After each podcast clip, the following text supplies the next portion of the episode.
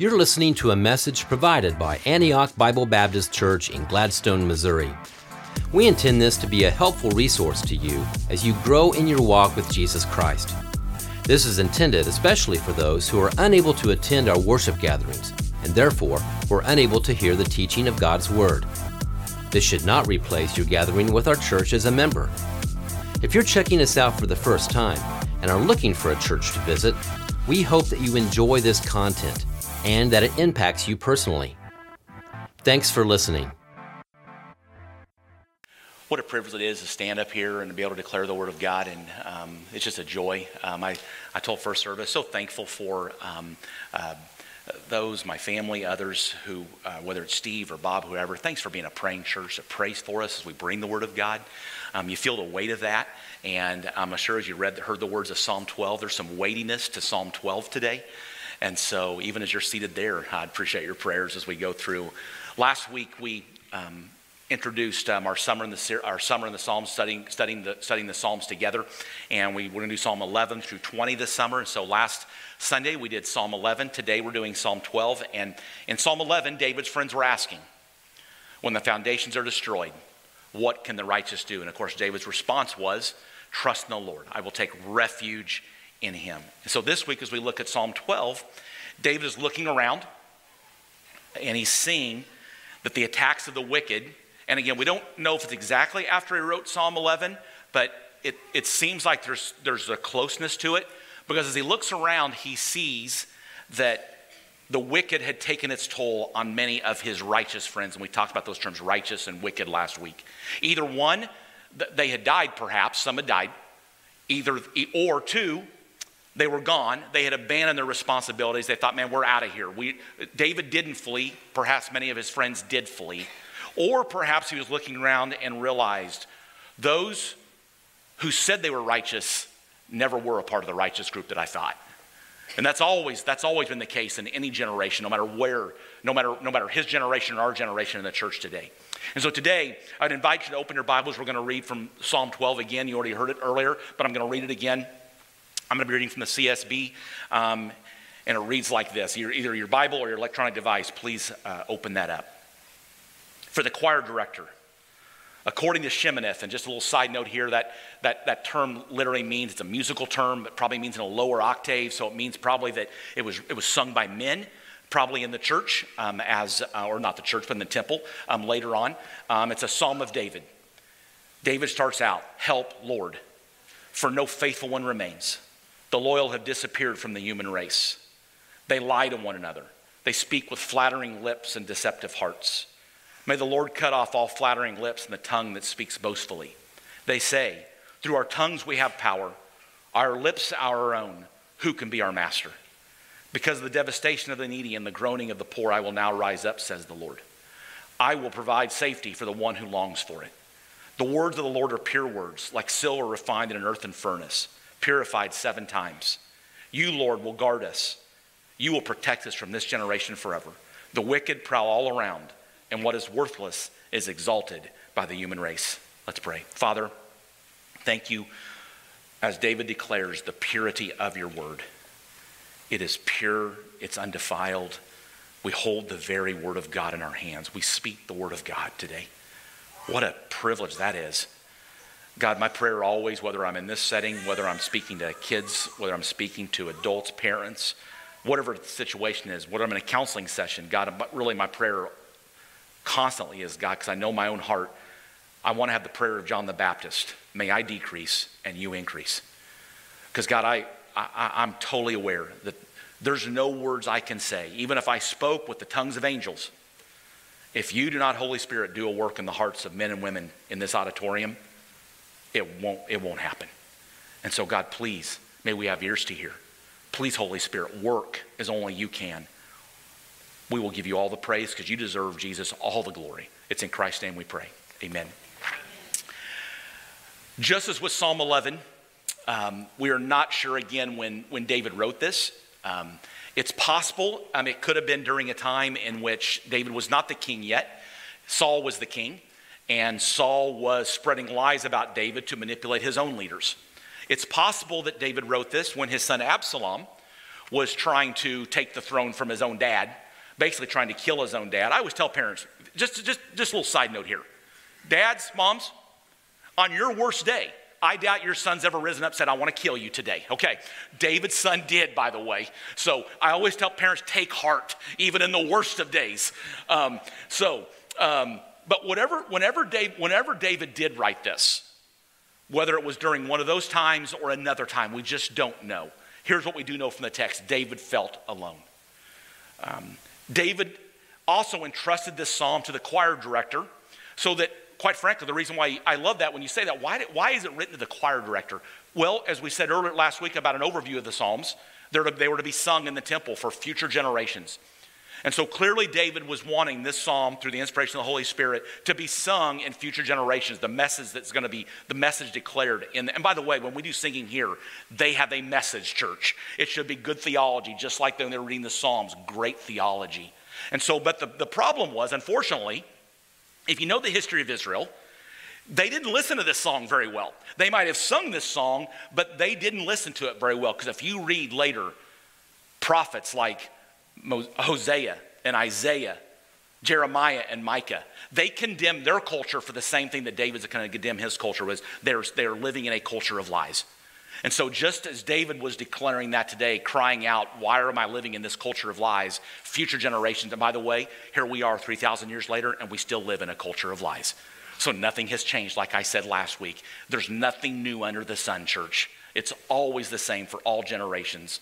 So, as we dig into Psalm 12 today, think about the fact that if this is how things are among God's people, and by the way, he's reading it to his own people, this is written about his own people how much more wicked must be the Gentile world, quite frankly. This is what he's talking about. And when I say Gentiles, if you read New Testament, it usually means unbelievers. I mean, how we know that? Because in verse 1 it says, the loyal have disappeared from the human race. And then in verse 8 he says, when God's, it says, what is worthless is exalted among the human race. And so the question is, when God's people are corrupt, and I think we need to take note of this, when God's people are corrupt, what must the world around us look like?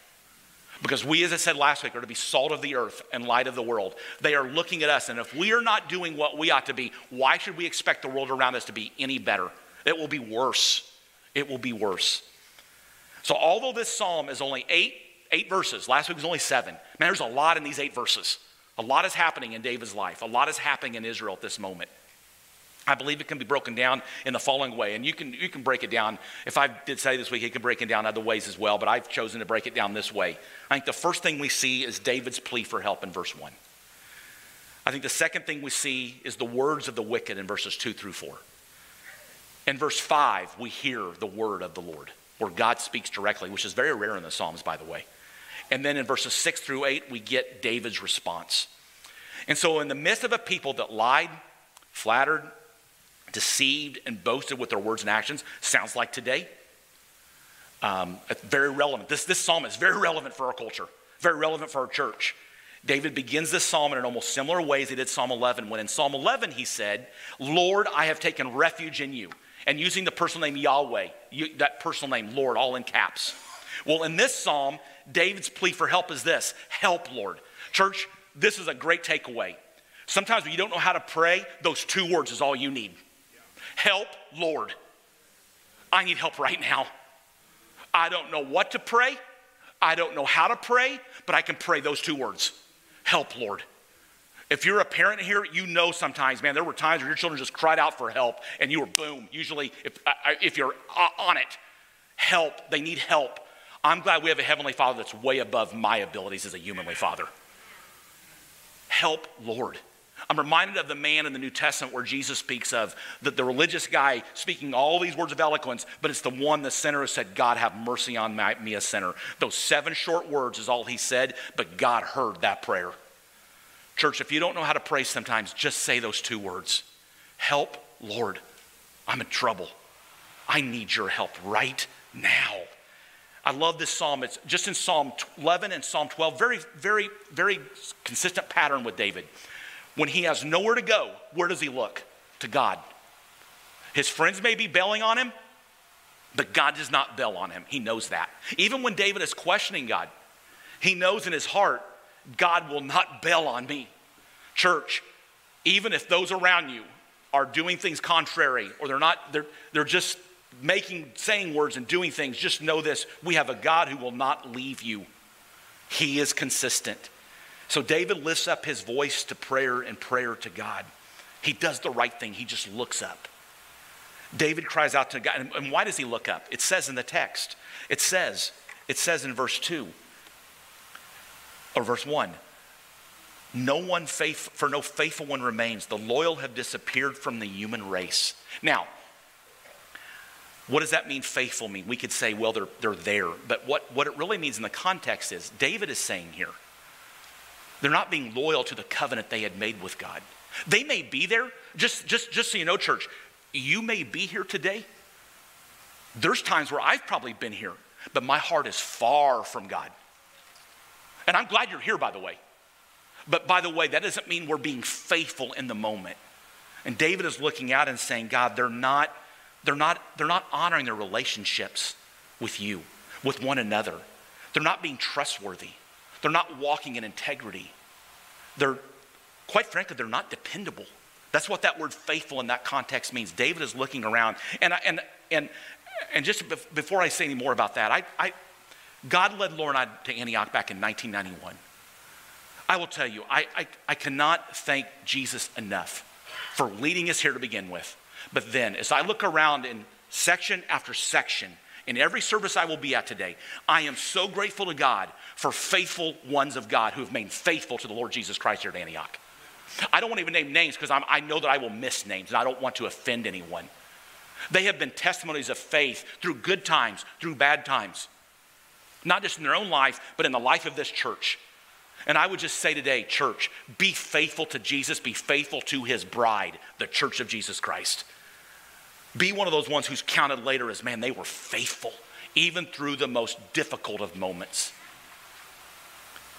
But just like Elijah, I think David's kind of a little pity party here because when he says no one faithful remains, I think he's no doubt exaggerating here because the Bible always says he will keep a remnant.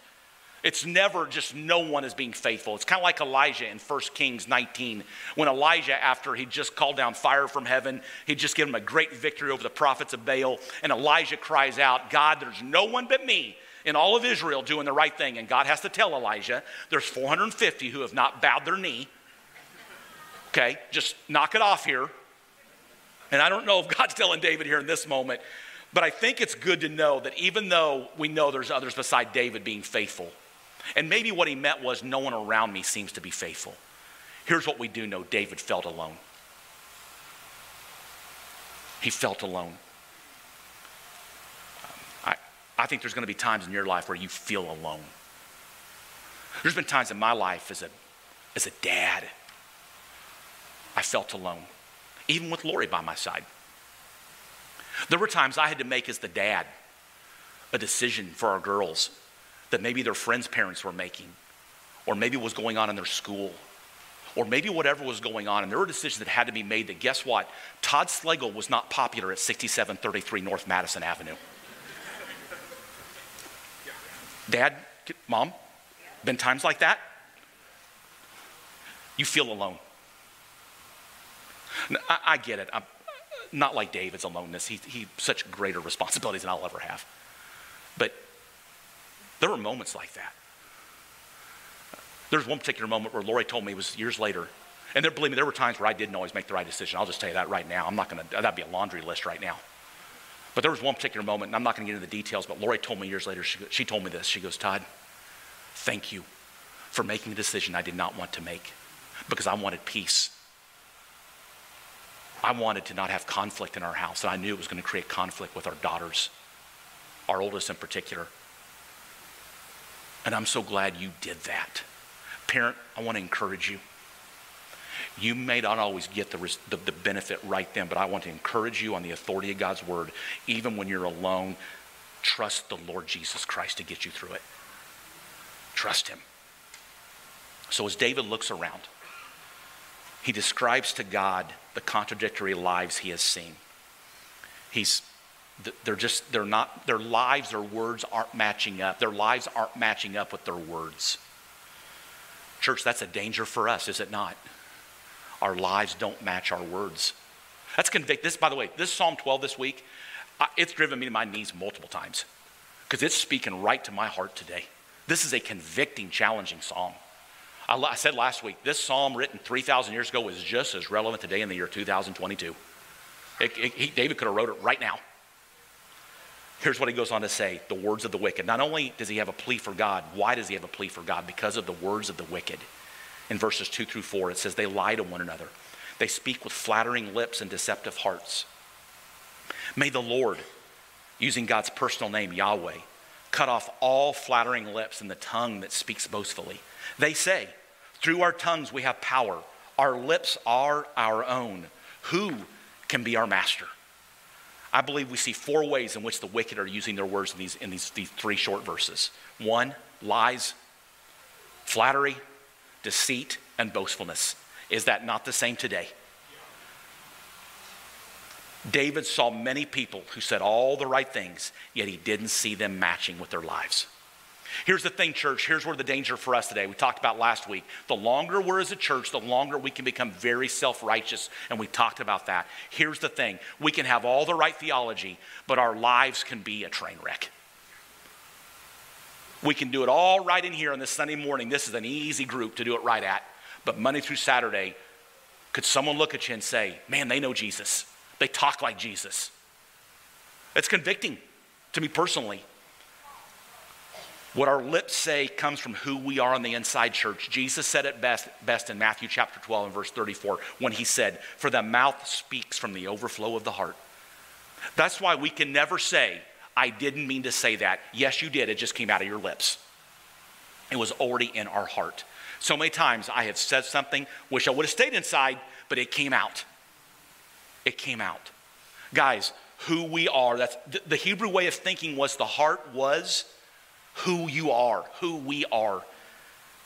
It's closer, it's, it's, it's the closest thing to our intellect, our mind. So David's looking around and he's seeing these people filled with lies. The first thing we see is that they lie to one another. They, in this context, emphasizes the breadth of the problem. It's everywhere. It's everywhere. When he refers to the phrase to one another, it emphasizes the depth to their country, to their families, it's, it's in their business workplace. It's every, it's, it's the depth of it is beyond measure. Every segment of Israel's society was deceitful. To lie means falsehood. And of course, we know what the term means, but I think, which means a distortion of the truth. But the Hebrew word, while it also includes this idea, what it really gets down to is it really means emptiness. Thus, it includes the additional ideas of like they were being insincere. They were being irresponsible. So it wasn't just distorting the truth, they were being insincere with their own lives. And again, church, that can be the danger for us today. As a church, nothing will destroy our relationships more quickly than lying, lying to one another. Whether it's from the pulpit, whether it's more meeting with somebody in counseling, whether it's in your homes, whether it's doing life with one another, whether it's through social media, it will destroy the church. I love how Paul writes it in Ephesians chapter 4. I go to Ephesians 4 often when it comes to words in my own heart, where he says, therefore. What's the therefore? He says the therefore, because if you read earlier in Ephesians 4, it talks about all the things we did as unbelievers, all the things we said, all the actions that, that quite frankly characterized our life. And he's saying, because you're no longer that, this is what it should look like now. And he says, therefore, putting away lying, speak the truth, each one to his neighbor, because we are members of one another. If we want to live together in love and unity, we must be a people of truth. I think I said earlier, one of my favorite proverbs is this the wounds of a friend are better than the kisses of an enemy. We must speak the truth in love to one another. We cannot lie. Just, we need truth in our culture, in this church. The second thing that David goes on to write about to this group of people is that they speak with flattering lips. Flattery goes beyond mere emptiness because it contains it contains additional things like an evil motive. My motives are not pure. They're not right. The Hebrew word actually means smooth when you hear the word flattery. We would say it's smooth talk. Um, it's false, it's pleasing, it's deadly. People often flatter for bad purposes. They want to get something out of them. I got to tell you, as a pastor, one of the things I have to guard against is I never want somebody to think when they see Todd Slagle's number come up on their phone that Todd Slagle wants something always. You might think that's odd, but I never want them to think Todd is calling me only for that reason. And hopefully my motive's good. I hope it's not evil. But, but and sometimes that is the phone call. I, I, I need something right now. There is a need. But so I, I try to guard against that by not just calling for that reason as one of their pastors. Hopefully to encourage them, texting to encourage them, an email to encourage them, not just, hey, I need you for something. Church, we need to be careful about that on guard, that it's not just, we don't use others for our own personal benefit. That's what was going on here. They were flattering to get for their own personal gain. We don't know what that might have been, but clearly it was going on. Daniel tells us that flattery will be a tool of that wicked ruler who will rise at the last day. In Daniel chapter 11, he writes, With flattery, he will corrupt those who act wickedly toward the covenant. Jude warns us in the New Testament that false teachers will creep into the church through words of flattery when he writes almost the exact words of Psalm 12 when Jude writes, These people are discontented grumblers, living according to their desires. Their mouths utter arrogant words, flattering people for their own advantage. Those are harsh words. That's to the church. David then goes on to say that they have deceptive hearts. Bottom line, they deceive. The Hebrew text literally says, I love how the Hebrew text says it. They speak with a heart and a heart, meaning they're talking out of both sides of their mouth. It is using a word that means one thing to advance something that is the exact opposite. But they're not being really truthful with the words they're saying. They're using their words to their advantage. As I thought about this week, and I know there's a lot of ways I could go with this, and we always want to be careful in context from the pulpit of saying things. But I will tell you, I think in our modern life, in the last 50 years, when I think about this word deceiving and deception, I think nothing has been more obvious than, than, than this. It's the misuse of language to legitimize abortion. Since most of society would still say the murder of innocent children is unacceptable, there has been a concerted effort to attempt to rename what is done. First, let's just call it a fetus. Second, it's just tissue. We don't want to use the terms child or baby. Why? It personalizes it, it makes it real. The deceit is the intentionality of not using those terms. Then, even the word abortion has been changed. We don't want to use that terminology. Rather, we use the terms it's a surgical procedure or it's reproductive choice. A surgical procedure is me having a mole removed, not having a baby killed. Church, I don't say that, I say that this is harsh. This is what deception looks like. We use our words to fit our agenda. Why? Because the double hearted man is thinking two things at the same time what he wants and what he needs to say to get what he wants. Truth takes a back seat to selfishness. That's what was happening in David's day. It happens in our day. We don't want the truth to come out because that doesn't fit what I want right now what I want. Finally, David then says, and the tongue that speaks boastfully.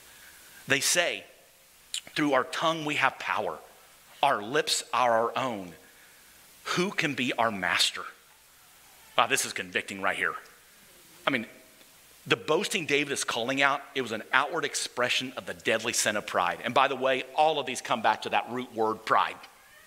The sin in the garden was pride the sin that led us to be unbelievers, that's pride.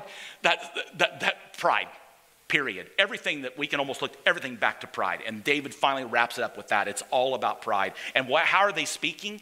There's three, three things in this, this whole eye there. Who can be our master? The first thing is they say, through our tongues we have power. They're basically saying this claim justifies the means by the end. We don't care how we get there, this is where we want to end at. Secondly, our lips are our own. They're basically saying, I can say whatever I want. Whatever I want.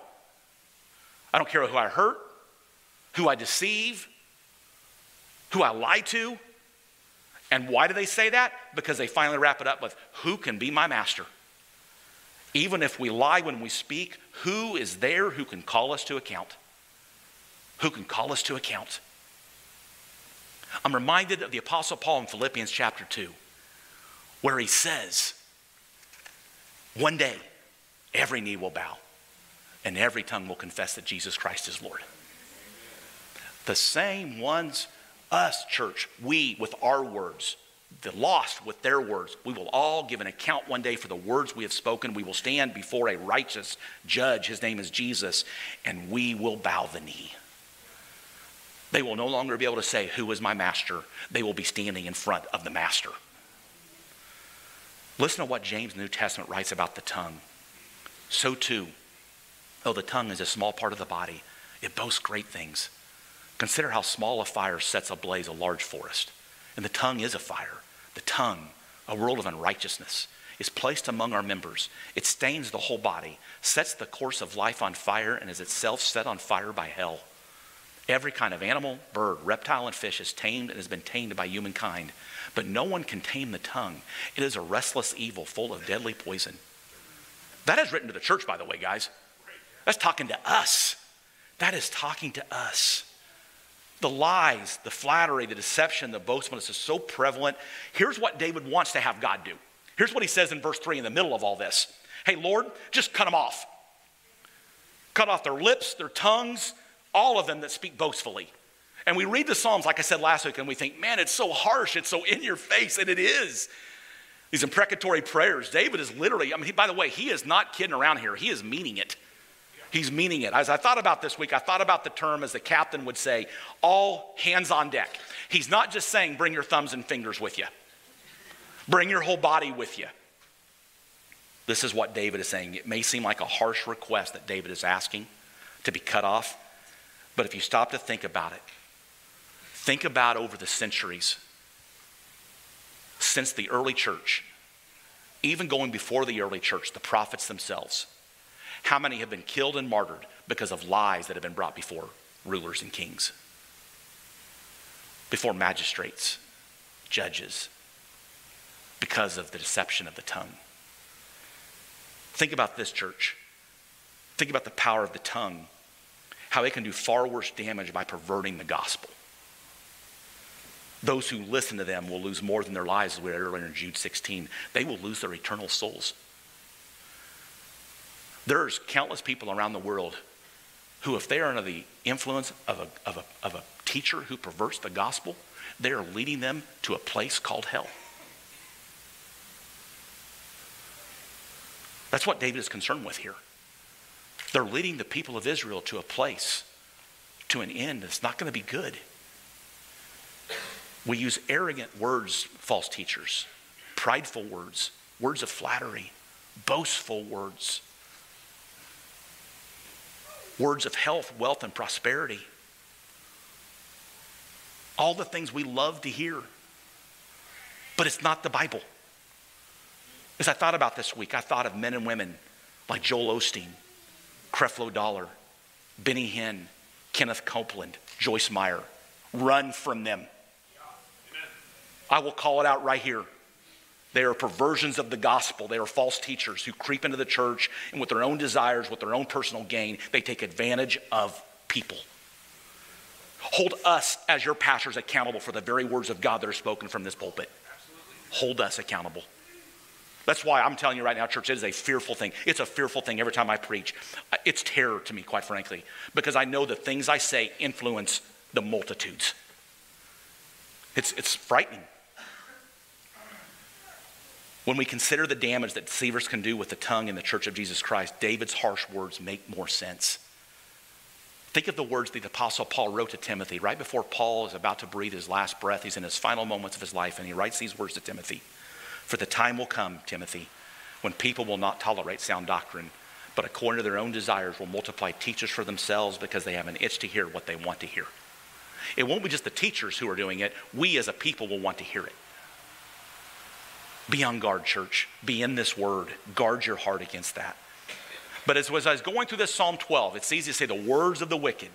We can't just apply this to others without looking at ourselves. As we read earlier from James, your tongue and my tongue is a restless evil. It's full of boasting, it's full of lying, it's full of deceiving, it's full of flattery. Not good. Not good. By the way, David's talking to my heart. He's talking to your heart. Um, We all, church, deserve to be judged by our words. And we will be judged by our words if you don't know Jesus Christ. That's why last week I said, when we talked about the righteous and the wicked, the only way we can be declared righteous is by faith in Jesus Christ. If we're honest, we know that we have hurt and deceived others with our tongue. I have hurt and deceived others with my tongue. I, I may yet in my life to do that. Uh, so, where does that leave us? Because I think that's the thing. We can read this, and it's easy to look, look out on our culture. And here's the thing, church, it's always a danger. We want to look outside this place. That's not me, that's them. It's all about us here. He's talking to the people of Israel, God's chosen ones. We're speaking to the church today, us. And so I would say this there's only been one man church who's never lied, deceived, flattered, or boasted, and that is Jesus Christ himself. He's the one we look to. I think of the words of Peter in 1 Peter chapter 2 when he says this about Jesus. He, speaking of Jesus, did not commit sin, and no deceit was found in his mouth. If anyone could have boasted, he could have done it. But yet he described himself as gentle and lowly. Jesus Christ is the one man who never sinned with his words. The good news of the gospel, just I said last week, all the words we've ever spoken, all the unrighteous things we've done, everything we've ever said, lying, deceiving, flattering, boasting, it can all be forgiven at the cross of Jesus Christ. He's the only rescue for our words. Why? Because Peter goes on to write two verses later. He says it's about Jesus. He himself bore our sins in his body on the tree, so that, having died to sins, we might live for righteousness. By his wounds, you have been healed. That means the tongue of Todd Slagle was healed by Jesus at the cross. Praise God for that. Because believe me, if you know anything about me, I like to talk.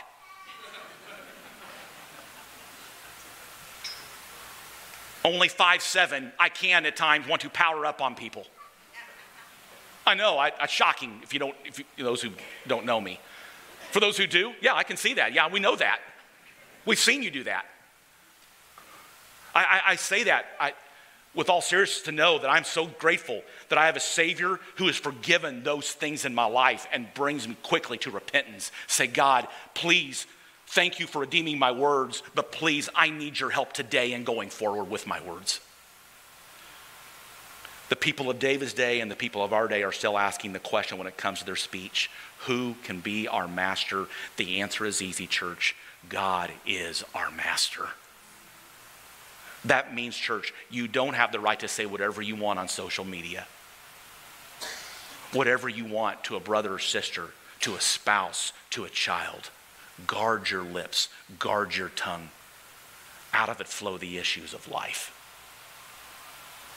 They are powerful and they can hurt. And yes, they can be redeemed, but they can leave scars and hurt testimonies. And so, where do we go from here? David cries out for help. He says why he's crying out for help, and then we hear from the Lord. Because of the devastation in verse 5 of the needy and the groaning of the poor, I will now rise up, says the Lord. I will provide safety for the one who longs for it. I love this. God promises to protect his people. In verse 5, God rises up against the voices of the wicked. By the way, church, uh, just let me read Hebrews real quick and then I'm going to just, uh, before I get to Hebrews, this is the first psalm that contains a direct answer from God. We do hear from God in Psalm 2 6, but this is the first, by the way, that's a rarity in the Psalms.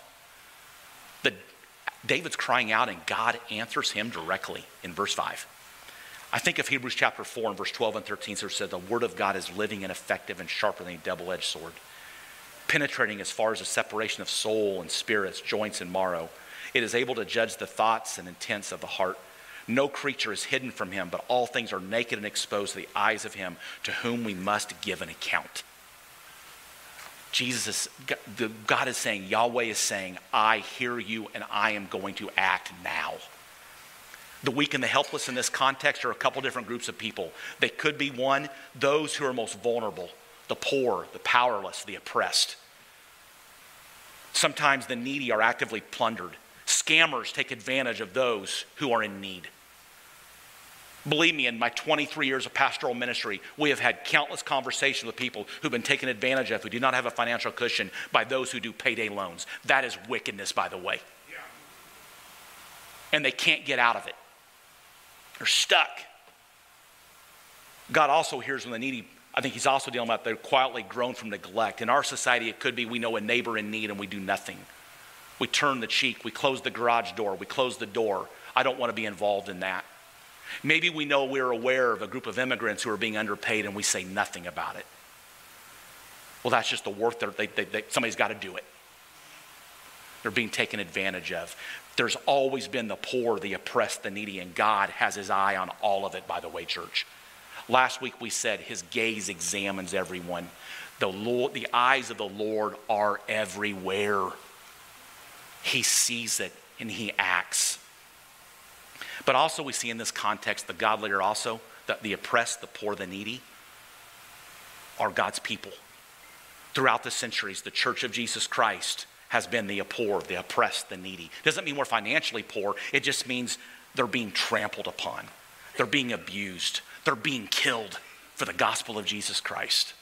God sees and he hears the cries of his, of his people. And here's the thing, guys, when it says, I will now rise up, I think this is where we got to be clear. When it says, I will now rise up, does not mean he's going to do it. Even though it says, I'm going to act now, his now may be different than our now. Our now is five minutes ago. Our now is when I'm in the grocery line and I'm scanning to see where's the quickest line for me to get out of here. Where's the closest parking spot? As I pray, God, open up a parking spot for me. I'm not saying if you do that, I'm just saying that's a possibility. I, I, know I say that in jest, but, but, but our now may not be his now. I think of that, I think of that, Jesus, a thousand years after David would have penned this psalm. I think of the words of Luke chapter 4 when Luke chapter 4 says this The scroll of the prophet Isaiah was given to him. And unrolling the scroll, he found the place where it was written The Spirit of the Lord is on me because he's anointed me to preach the good news to the poor. He has sent to proclaim relief to the captives and recovery of sight to the blind, to set free the oppressed, to proclaim the year of the Lord's favor. He then rolled up the scroll, gave it back to the attendant, and sat down. And the eyes of everyone in the synagogue were fixed on him. He began by saying to them, Today, as you listen, the scriptures, the scripture has been fulfilled. The ultimate now moment in the history of humanity was when Jesus Christ showed up on the scene. That was the now. He acted now. God took action decisively through his son, Jesus Christ. In a world then filled, filled with lies and deceit, flattery, and boastfulness, Jesus stands up and he preaches the very word of God from Isaiah. David may not have seen it in his lifetime, God acting right then, but, he, but God remembered what he said in that moment. And I would say this, church, whatever you're going through right now, I think this is really important. For, us. we might wait years and decades before God steps in. I will tell you this you might go to your grave and you never see God step in for something you've been crying out, Help, Lord, for many days and weeks and months and years. But here's what we do know one day, as I said last week, He will make everything just, He will make everything right. And He did act now in the person of Jesus Christ. And we end with this David now responds to His word, to the word of the Lord. The words of the Lord are pure words like silver refined in an earthen furnace, purified seven times. You, Lord, will guard us. You will protect us from this generation forever. The wicked prowl all around, and what is worthless is exalted by the human race. The words of the wicked are corrupt, but here's the bottom line every word of God, on the other hand, is precious. It's true. The picture here, church, is of like a silversmith. And they're refining the silver by putting it in the fire the crucible. And he doesn't just purify it four times, he purifies it seven times. Priceless perfection. The number seven, perfection. It's perfect. There's no flaws in it. Not the slightest impurity remains. Church, as I was thinking this week and, and studying this text, I don't look at this as an idol, but here's the, here's, here's the reality. What you hold in your hand, what I hold in my hand, is the very breath word of God. What a gift. I have countless Bibles in my office, in my home. You may have countless in your home. Church, please know this. We hold the perfect, infallible, inerrant Word of God. So when lies come our way, when flattery comes our way, when deceit comes our way, when boastfulness comes our way, where should we turn? To the truth and perfection of God's Word. When we look around us all this month and we see Pride Month happening, we should look to the truth of God's word and say, that is rebellion against God. This is the truth of God. That's what we should turn to. In a world full of lies and deceit, we hold the very word of God in our hands. We get to read it, we get to hear it. Church, don't just treasure it on a Sunday, treasure it Monday through Saturday. It's precious. When David heard God's answer to his prayer, he marveled at the brilliant perfection and purity of God's word and knew, I'm okay. Because here's the reality if you see the end of Psalm 12 nothing in the culture has changed, which is pretty common in David's day. What does it say at the very end? It says, The wicked prowl all around, and what is worthless is exalted by the human race. It's still around him, Here's the difference the situation hasn't changed, but David has changed. His perspective has changed. Yes, he's still crying out, Help, Lord. But he's also looking around and he's realizing, God, I can trust your word. I know that no matter what happens around me, your word remains true. It remains true. He realizes that whatever man may do, his friends, his enemies through lies, deception, flattery, and boasting. He's got one responsibility trust in the word of the Lord. Trust Yahweh because he will stick by him. And so I close with this. Last week I asked a question. I'll ask you a question this week. In a world full of lies, deception, flattery, and boasting, what are you actively doing to live out our mission of leading generations to make disciples of Jesus Christ everywhere? What does this word look like in your home, in your workplace, in your Antioch group, in this setting, in your neighborhood? Are, you, are we living on mission? Because it starts with Jesus and his word. I was just convicted this week by this. Is my life, am I really living on mission? In a world, I can be angry and think it's going wrong here and here and here, and I can look outside, but usually God's word says, hey, Todd, look inside. Look at your own heart. Look at the life of your church, because that's where it starts. We must be the salt of the earth and light of the world. Psalm 11, Psalm 12, I think they are so relevant to today. They could have been written today. And we just said, yep, that's true. I want to close with this. I don't have it on the screen. Open your Bibles if you have to Ephesians chapter 6. I thought of the words of the Apostle Paul. Sorry for my time. Verses 10 through 20. Paul says this Finally, speaking to the church at Ephesus, be strengthened by the Lord and by his vast strength. Put on the full armor of God so you can stand against the schemes of the devil. For our struggle is not against flesh and blood, but against the rulers, against the authorities, against the cosmic powers of this darkness, against evil, spiritual forces in the heavens. For this reason, take up the full armor of God, so you may be able to stand, be able to resist in the evil day, and having prepared everything to take your stand. Stand therefore with truth like a belt around your waist, righteousness like armor on your chest, and your feet sandaled with readiness for the gospel of peace. In every situation, take up the shield of faith with which you can extinguish all the flaming arrows of the evil one. Take the helmet of salvation and the sword of the Spirit, which is the Word of God. Pray at all times in the Spirit with every prayer and request, and stay alert with all perseverance and intercession for all the saints. Pray also for me that the message may be given to me when I open my mouth to make known with boldness the mystery of the gospel. For this I'm an ambassador in chains. Pray that I might be bold enough to speak about it as I should. Church, be in this word because there are going to come times if you're not if you're not the helmet of salvation, Jesus Christ, if you're not taking the sword of the Spirit, which is the Word of God, then when we're in a world filled with lies, even in our own church, sometimes we can say things that's not right. We need to correct one another sometimes. We must know this word, love this word, love one another. So when those moments come, we can speak with boldness in a world that needs to hear the redemptive hope of Christ. Let's pray. Father, thank you for your word. It's pure, it's inerrant, it's infallible. God, if I said anything today that is out of context, please forgive me now.